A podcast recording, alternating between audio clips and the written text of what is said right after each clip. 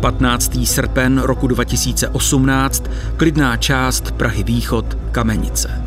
Je krásné letní dopoledne a žena, která od rána pracovala na zahradě moderní vilky, se jde dovnitř osvěžit a napít. Sotva ale projde z pokoje do kuchyně. Spatří majitelku domu a kamarádku, u níž dočasně bydlí. V rohu místnosti u lednice leží na zemi v tratolišti krve. Usoudí, že musela spadnout a zranit se, a tak okamžitě volá záchranáře. Ten lékař z záchranky při prohlídce té poraněné ženy, té poškozené, tak zjistil poměrně teda záhy, že má průstřel hlavy. Ale nicméně ještě byla živá, takže okamžitě si vyžádal přítomnost hlídky, protože nebyly v tu chvíli informace o tom, jak ty zranění byly způsobeny. Jestli třeba ten pachatel potenciální se ještě někde v okolí nenachází, protože vedle té zraněné ženy nebyla nalezena žádná zbraň, takže se dalo jednoznačně vyloučit, že by si to zranění způsobila sama, že nemohlo jít prostě o sebevraždu zastřelením. Takže tam bylo to riziko, že ten pachatel tam pořád někde je, nevědělo se, kdo to je a kde je. Vyšetřovatel Lukáš Kejmar popisuje začátek případu, který v následujících hodinách zmobilizoval celou středočeskou kriminálku. A zatímco záchranáři převáželi ženu ve vážném stavu do nemocnice, policie se začala rozhlížet na místě nebezpečného útoku. Začalo ohledání celého toho objektu, jednalo se o pěkný baráček, přece jenom je to Praha venkov jih, takže kousíček za Prahou, krásný barák se zimní zahradou, krytým bazénem, krásná zahrada.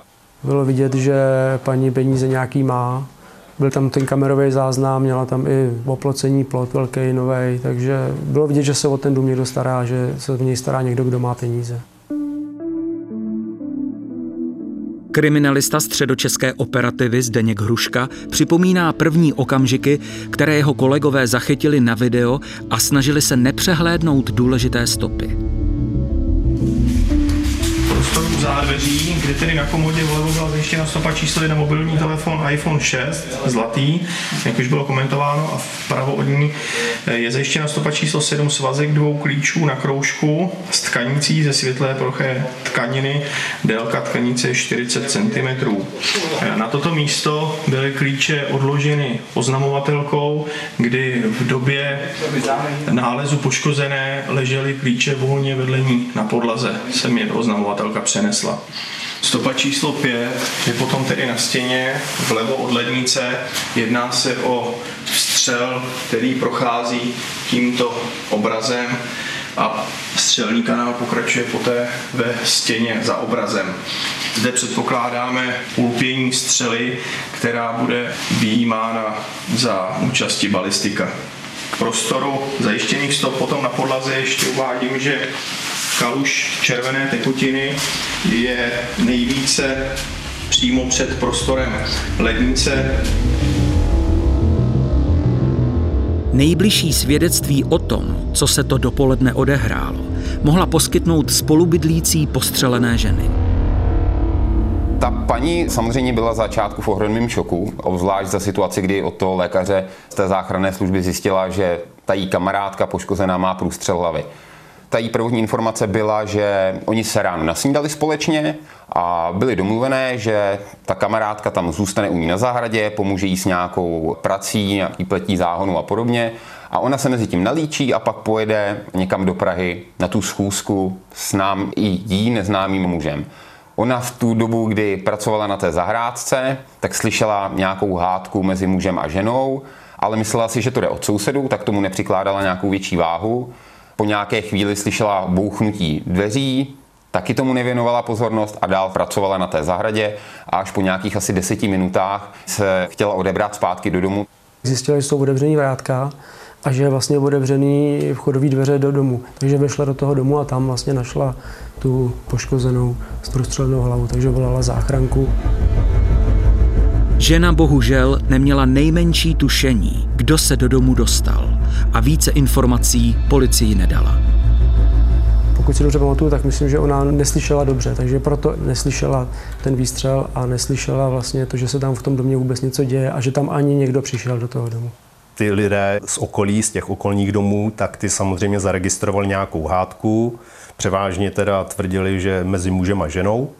A a potom hovoří o nějaké ráně, ale kterou nebyli schopní jakoby blíže určit, co to mělo být za ránu, co ji způsobilo. V rámci těch prvotních informací sdělila, že ta poškozená měla den předtím rande, ten den v poledne měla mít rande. Ona se často, ta poškozená, seznamovala přes seznamovací portály internetové, takže de facto každý den měla nějakou schůzku, což samozřejmě nebyla úplně jako uh, informace, kterou bychom na začátku chtěli slyšet. Policisté pokračovali s pečlivou prohlídkou domu a snažili se najít odpovědi na základní otázky ohledně motivu a pachatele. Tak se v jedné místnosti našla kabelka té poškozené a v té kabelce se našla hotovost přesahující jedenáct tisíc korun, takže se tak nějak mohlo vyloučit ten loupežný motiv. Navíc v garáži stálo Porsche, stála tam oktávka. Ani nic nebylo známky toho, že by to bylo prohledané. Nebyly pootvírané zásuvky, nebyl tam nějaký neobvyklý nepořádek, takže ty prvotní informace nesměřovaly k tomu, že by mělo jít o nějakou újmu na zdraví s loupežným motivem. Ke střelbě muselo dojít přímo v kuchyni, protože obraz na zdi nesl stopy po průstřelu. Předpokládalo se, že kulka uvízla ve zdi. V prostoru, kde byl zástřel ve stěně skrz obrázek z vlky, byla ze zdiva vyrýpnutá zajištěna střela celoplášťová, mosazným pláštěm, olověné jádro, průměr cirka devět milimetrů, délka střely šestnáct milimetrů s částečně deformovanou špičkou, která byla tady zjištěna jako balistická stopa číslo pět. Přestože vyšetřovatel Lukáš Kejmar neměl o průběhu události v domě žádné informace, spoléhal na to, že postřelená žena stále žije a bude moci vypovídat. Z Kamenice proto zamířil do vojenské nemocnice a doufal v posun. V zápětí potom, co jsem do Střešovic přijel, tak mi lékař zjistil, že to poranění bylo jako absolutně neslučitelné se životem a že paní zemřela. Takže jsme byli vlastně tam, kde jsme byli hned na začátku, žádné informace nám bylo jasný, že už se od ní nedozvíme. Středočeská kriminálka od tohoto okamžiku řešila vraždu. A i když Lukáš Kejmar ztratil klíčového svědka, k pachateli je přiblížil kamerový systém. My jsme si zavolali kolegy z analytiky, kteří nám vlastně ten záznam stáhli a po jeho zhlédnutí, takovém předběžném vyhodnocení, tak jsme vlastně zjistili, že tam je nějaký muž, který několik hodin už před činem obchází tu nemovitost z různých stran. Na monitoru počítače jsou vidět jednotlivé záběry, tak jak je zabírají kamery. Prvních pět kamer bylo komentováno. První kamera zabírá tuto část konce oplocení za garáží, druhá prostor před garáží a ulici, kterou se k domu přijíždí. Kamera číslo tři zabírá tento prostor s přístřeškem u předního rohu oplocení s přívěsným vozíkem, dále prostor trávníku. Další kamera potom zabírá tento prostor přes střechu s prostorem bazénu a venkovní zahrady. Další kamera, prostor vstupní branky, prostor terasy a prostor před vchodovými dveřmi do domu. Záznam pokračoval a zachytil, jak muž přichází ke vchodovým dveřím a družně si povídá s majitelkou domu. Na tom místě vlastně se zjistilo z těch nahrávek, že tedy tam nějaký muž vlezl, přelezl plot a potkal se s tou ženou, když ona vlastně vycházela z toho baráku. Takže se potkali vlastně mezi vstupní brankou a vstupními dveřmi do domu. Tam proběhla nějaká komunikace verbální mezi nima a pak bylo vidět, že ta žena jakoby ustupuje dovnitř a ten muž prostě se za ní hned vrhá do toho domu za ní. Ten muž měl příruční taštičku přes rameno a už bylo vidět vlastně, když do toho domu vstupuje, že sahá rukou do té příruční taštičky. A pak už vlastně tam dál ten kamerový záznam už vidět nebyl. Uvnitř byl sotva pár minut. Neznámého muže ale kamery zaznamenaly opět při odchodu. Prošel brankou a po pěšině zmizel v hustém porostu vedle domu. Ta kamarádka nám bohužel nepomohla, protože tu osobu nepoznala. Takže v tu dobu se to prověřování už začínalo ubírat tím směrem na okruh potenciálních známých té poškozené. Samozřejmě jako ty rodinní příslušníci vždycky jsou první v pořadí, ale tím, že poškozená nebyla vdaná, neměla děti a neměla stálého partnera, tak vlastně tím se zase ten okruh trošičku jako zúžil. A v začátku tam bylo spousta informací o tom, že ona de facto každý den se s někým scházela přes ty seznamovací portály. Což byla zase trošičku komplikace, protože ani ta její kamarádka nevěděla, s kým se scházela. Hodiny utíkají, takže se zintenzivnilo to pátrání. Byly další posily, k tomu přivolány kluci z okolních obvodních oddělení, z kriminálky, z Prahy venkov, jich tam byli taky. A vlastně jsme si to rozdělili. My jsme využili samozřejmě síly médií a ačkoliv ne vždycky jako rádi okamžitě přistupujeme k tomuhle kroku, tak nám bylo jasný, že v tuhle chvíli nic jiného nezbývá, protože ty blízké osoby, které jsme oslovili, tak tu osobu nepoznali. Tentokrát se medializace vyplatila. Mezi desítkami telefonátů policii zaujalo několik volajících, kteří shodně označili stejného člověka. A Lukáš Kejmar si ho s týmem prověřil v centrálním registru. Podoba odpovídala muži z kamerového záznamu a šlo o čtyřicetiletého Michala Šípa. Zjistili jsme, že se jedná o bývalého partnera, na kterého ta poškozená posledních třeba dvou, třech letech podávala oznámení na místní policii v Kamenici o tom, že ji obtěžuje a že i přesto, že spolu nejsou, tak ji jako navštěvuje, ačkoliv ona už jako o nějaké znovu navázání toho vztahu nemá zájem. On kdysi prodělal vojenský výcvik, byl u paragánů a samozřejmě i z minulosti se zjistilo, co dělal, že jezdil s kamionem, takže samozřejmě lidi z okolí těch kamioňáků, který s ním byli v kontaktu, tam se provádělo také nějaké šetření. Samozřejmě nikdo v tu chvíli nevěděl, kde ten dotyčný je, nikoho nekontaktoval tím, že on vlastně měl telefon vypnutý. Další operativec kriminálky, Patrik Šíbal, vzpomíná, že Michal Šíp byl bez práce a od lidí z jeho okolí zjistil, že měl výbušnou a komplikovanou povahu. Bleskové pátrání v místě jeho aktuálního bydliště ve vzdálených Strakonicích ale ukázalo, že tady se nezdržuje. V tom objektu se našel dopis, v němž teda uváděl, že to, co se stane, takže si za to ta poškozená může sama a že to je důsledek toho, že mu nevrátila nějaké osobní věci z dob toho jejich vztahu. Vesměs šlo pro asi každého druhého jako o maličkosti, šlo o nějaké části oděvu, šlo o nějaké jako deníčky, diáře a podobně. Chápu, že samozřejmě pro něho to mohlo mít nějaký citový vztah, ale ani to by samozřejmě nezavdávalo tu příčinu toho, proč on se tohohle jednání dopustil. Takže nález tady toho dopisu zase zapadl vlastně do té mozaiky toho, že jsme správně. Média, svědci a policejní informační systémy v zápětí pomohly několika podezřelými informacemi.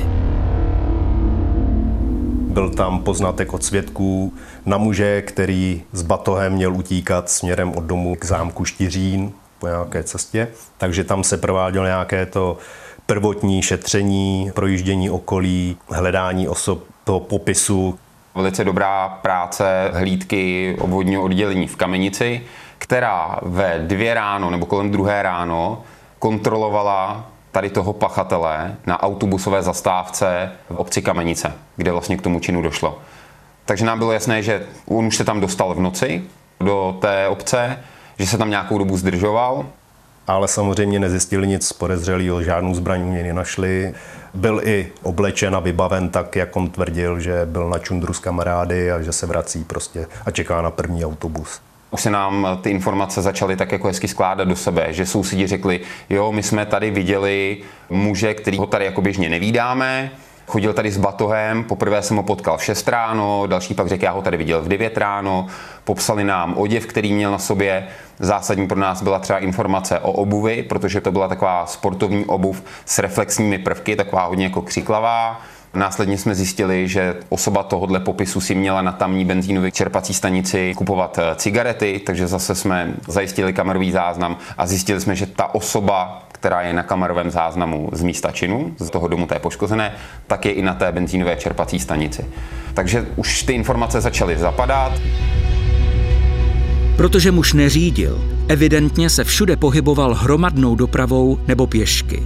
Tým kriminálky počítal s tím, že tedy i jeho únik z místa činu bude pomalejší.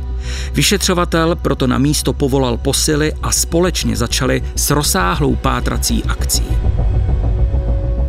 Zásahovky se většinou berou už na konkrétní místo, ale v momentě, kdy nevíte vůbec, kde ten páchatel se pohybuje, tak to je většinou na těch policistech buď z obvodních oddělení, nebo můžeme využít kolegy z S P J, který nám pomáhají jakoby propátrávat větší prostor. Využili se klasické operativně pátrací prostředky, letecká služba za pomocí termovize. My jsme tam společně s kolegy a kolegyněmi celou noc propátrávali nějaké remízky, opuštěné objekty, kde by se vlastně on mohl zdržovat. Protože je to vojenský výsadkář, čili s největší pravděpodobností osoba, která bude fyzicky zdatná, v zátěži jako poměrně psychicky odolná, s největší pravděpodobností bude mít nějaký um v používání zbraní. Pro všechny, kdo po vrahovi pátrali, to byl obrovský psychický tlak. S nabitou zbraní se mohl ukrývat za nejbližším stromem nebo ležet v křoví, aniž by to pátrači tušili. Podle operativců Zdeňka Hrušky a Patrika Šíbala s tím je potřeba při práci u policie počítat. Já jsem připravený vystřelit prakticky kdykoliv, když takhle po někom pátrám. Protože já se chci vždycky většinou domů vrátit k té rodině zase zpátky. A pokud teda to oprávnění k tomu vystřelit mám, tak prostě bych vystřelil. Bylo sedmnáctého srpna ráno a středočeská kriminálka byla stále v akci. Část operativy pokračovala v pátrání v náročném lesním terénu a Lukáš Kejmar, Zdeněk Hruška a Patrik Šíbal se ještě s dalšími dvěma kolegy sešli na krajském ředitelství, aby se poradili o dalším postupu. V té kanceláři jsme si tady sedli ještě a ještě jsme to tady probírali právě s těma kolegama, který vlastně tam s náma jeli a říkali jsme, že nám chybějí ještě tyhle ty dva rybníky tam propátrat, aby jsme měli jistotu, že prostě se tam ten člověk nepohyboval nebo nepohybuje ještě. I kdyby jsme, tak jsme mohli tam něco najít třeba, buď tu jeho taštičku, nebo mohl někde se snažit schovat zbraň nebo cokoliv. Tohle to byly jedny z mála míst, kde vlastně se fyzicky nebylo.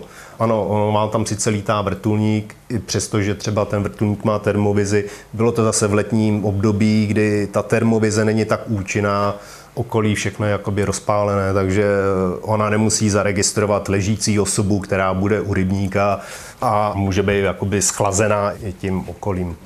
Rozhodli jsme se na dvě hlídky, které provedou propátrání tady těch dvou rybníků a okolí.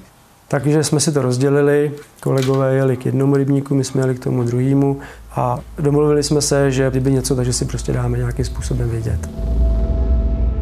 Zdeněk Hruška a Patrik Šíbal obcházeli Štiřínský rybník jen pár desítek minut, když jim zavolali kolegové. Oni, když propátrávali okolí Křísovského rybníka, tak jeden z kolegů samozřejmě zaregistroval stopy v blátě, protože ten rybník v té době byl vypuštěný a zjistil, že v jednom místě je obuv. Jedna z bod, která samozřejmě odpovídala popisu z toho záznamu, kde bylo vidět, že má na sobě barevné sportovní boty, no a jedna ta bota zůstala vlastně v tom bahně zabořená a ty stopy pokračovaly dál. Oba operativci postupovali podle stop a po chvíli v lese zahlédli ležící postavu. K muži se přiblížili a se zbraní v ruce ho vyzvali, ať se vzdá. Ta osoba samozřejmě na výzvy nereagovala, začala šahat do zavazadla, do toho batůšku, který měla u sebe. A v momentě, kdy registrovali kolegové, že drží v ruce zbraň, tak samozřejmě osobu pod hrozbou střelnou zbraní, respektive varovného výstřelu, znovu vyzvali, aby upustilo to jednání. On tu zbraň otočil směrem na ty kolegy, což už bylo jako bezprostřední ohrožení samozřejmě těch kolegů a jim nezbývalo nic jiného, než prostě tu služební zbraň použít. My jsme tu střelbu najednou slyšeli a bylo mi jasný, že ty kolegové jsou tam a teď jsem slyšel, že ten výstřel od někud tam šel, takže s kolegou jsme se na sebe podívali, oba jsme skoprněli v tu chvíli a řekli jsme si, ty na něj narazili. Takže v tu chvíli jsme hned se s nima snažili spojit, aby jsme zjistili teda, jestli jsou v pořádku a jak to teda vypadá. Vyšetřovatel Lukáš Kejmar dával dohromady administrativu případu a netrpělivě čekal na zprávy z terénu. V tu chvíli prostě vy jste ten vyšetřovatel, vy za to máte tu hlavní zodpovědnost, vy víte, že jste je tam nějakým způsobem, byť po té domluvě jako poslal, Ale teď víte teda, že se tam střílelo, nevíte k tomu zatím nic bližšího, protože ty informace jsou ze začátku vždycky hrozně kusí. A teď vám dochází, on má děti a on má děti, tak teď hlavně jako aby byly v pořádku. Bylo jedenáct hodin dopoledne, když se oba operativci ozvali svým kolegům a oznámili, že podezřelý muž, pravděpodobně Michal Šíp, byl při přestřelce zraněn a nakonec obrátil zbraň proti sobě. Všude rákos, křoví, špatně přehledný terén. A já, když jsem šel na to místo toho nálezu, nebo toho místa, kde ten pachatel zemřel, tak jsem si říkal, že měli ohromné štěstí, že zvolili právě tu cestu, kterou šli, protože kdyby šli z té druhé strany, tak oni by neměli absolutně žádnou šanci ho vidět, protože on ležel za stromem a za křovím, ale on by je musel slyšet. Mezi dvěma vzrostlými olšemi je patrné místo, na první pohled je zde vidět tělo muže, které spočívá v pololeže na levém boku. Dolní končetiny jsou u sebe, jsou překryty batohem, tělo je oblečeno v modré džíny s koženým opaskem a v horní části těla se nachází jakási mikina tmavě modré barvy. Pod touto mikinou prosvítá šedé tričko, na levé ruce jsou vidět hodinky či kovový pásek tmavé barvy. Střelný kanál probíhal, tedy zprava, kdy střel je umístěný v pravé spánkové krajině, směrem doleva, kdy výstřel je umístěn v levé temenní krajině, lehce dozadu a vzhůru. On, když utíkal vlastně hned po tom spáchání, tak běžel právě tady tím místem. Tam mu zůstala ta bota a on vlastně se tam schovával dva dny. Byla zajištěna v pěšince chůze, kudy pachatel, lépe řečeno zemřelý, šel v bahnitém dnu rybníka směrem k místu, kde byl později nalezen. Vlastně jsem se s tím setkal jakoby naživo takhle poprvé a řekl jsem si, že udělal to nejlepší, co mohl udělat. Zabil ženu a ten samý trest teďka vlastně čekal jeho. A nebude tady teďka taková ta mašinérie těch soudů a věznic a takovýhle a vlastně to vyřešil. Asi si myslím tak nejlíp, jak mu mohl vyřešit. Myslím si, že on původně neměl na to jakoby sám spáchat sebevraždu, protože kdyby ji chtěl spáchat, tak to udělá i hned po tom činu na tom místě, kde se schovával celý den. V té příruční tašce, co měl, tak ještě byly nalezený náboje, které vlastně nebyly v té zbrani. Takže i kdyby mu ty náboje došly, tak furt měl ještě náboje další v té příruční tašce. Otázkou je, zda by se bývalý výsadkář nakonec nechtěl pokusit o útěk a z lesa se prostřílet. Operativci ho totiž zranili na citlivém místě pravé ruky. On byl pravák a střelili ho vlastně do prstu a nebyl schopný vystřelit potom dál. Takže proto on si tu zbraň vlastně přendal do druhé ruky a zastřelil se tam. Smutný případ nakonec neskončil soudem jako obvykle. Vyšetřování ale potvrdilo, že Michal Šíp se k vraždě chystal a přiznal se k ní, ještě než ji spáchal. Z toho šetření vyplynulo, že ze strany té poškozené byl ten vztah opakovaně ukončen, ale vždycky to dospělo zase do toho stádia, že se k sobě vrátili. Že on ji nějakým způsobem přemluvil a ona ho vzala zpět. Tentokrát už tomu samozřejmě nedošlo a dalším důvodem potom bylo, že poté, co on spáchal sebevraždu, tak v jeho bytě se našel dopis, ve kterém on popisoval, respektive vyčítal, že ona mu nevrátila nějaké věci, které on měl v tom domě.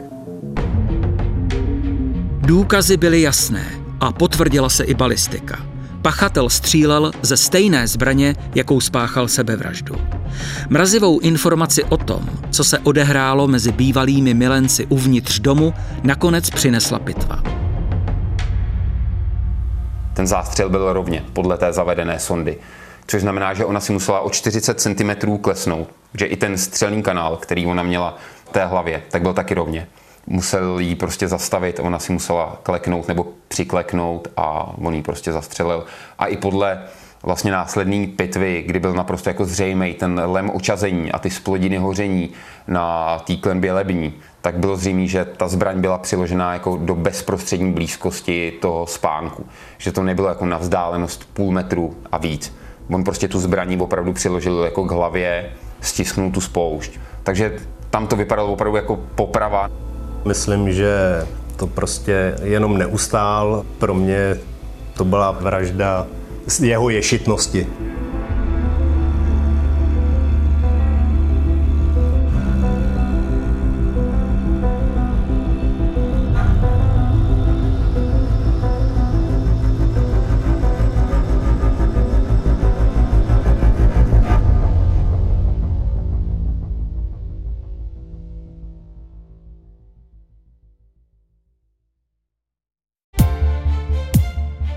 Partnerem tohoto pořadu jste vy, posluchači Českého rozhlasu.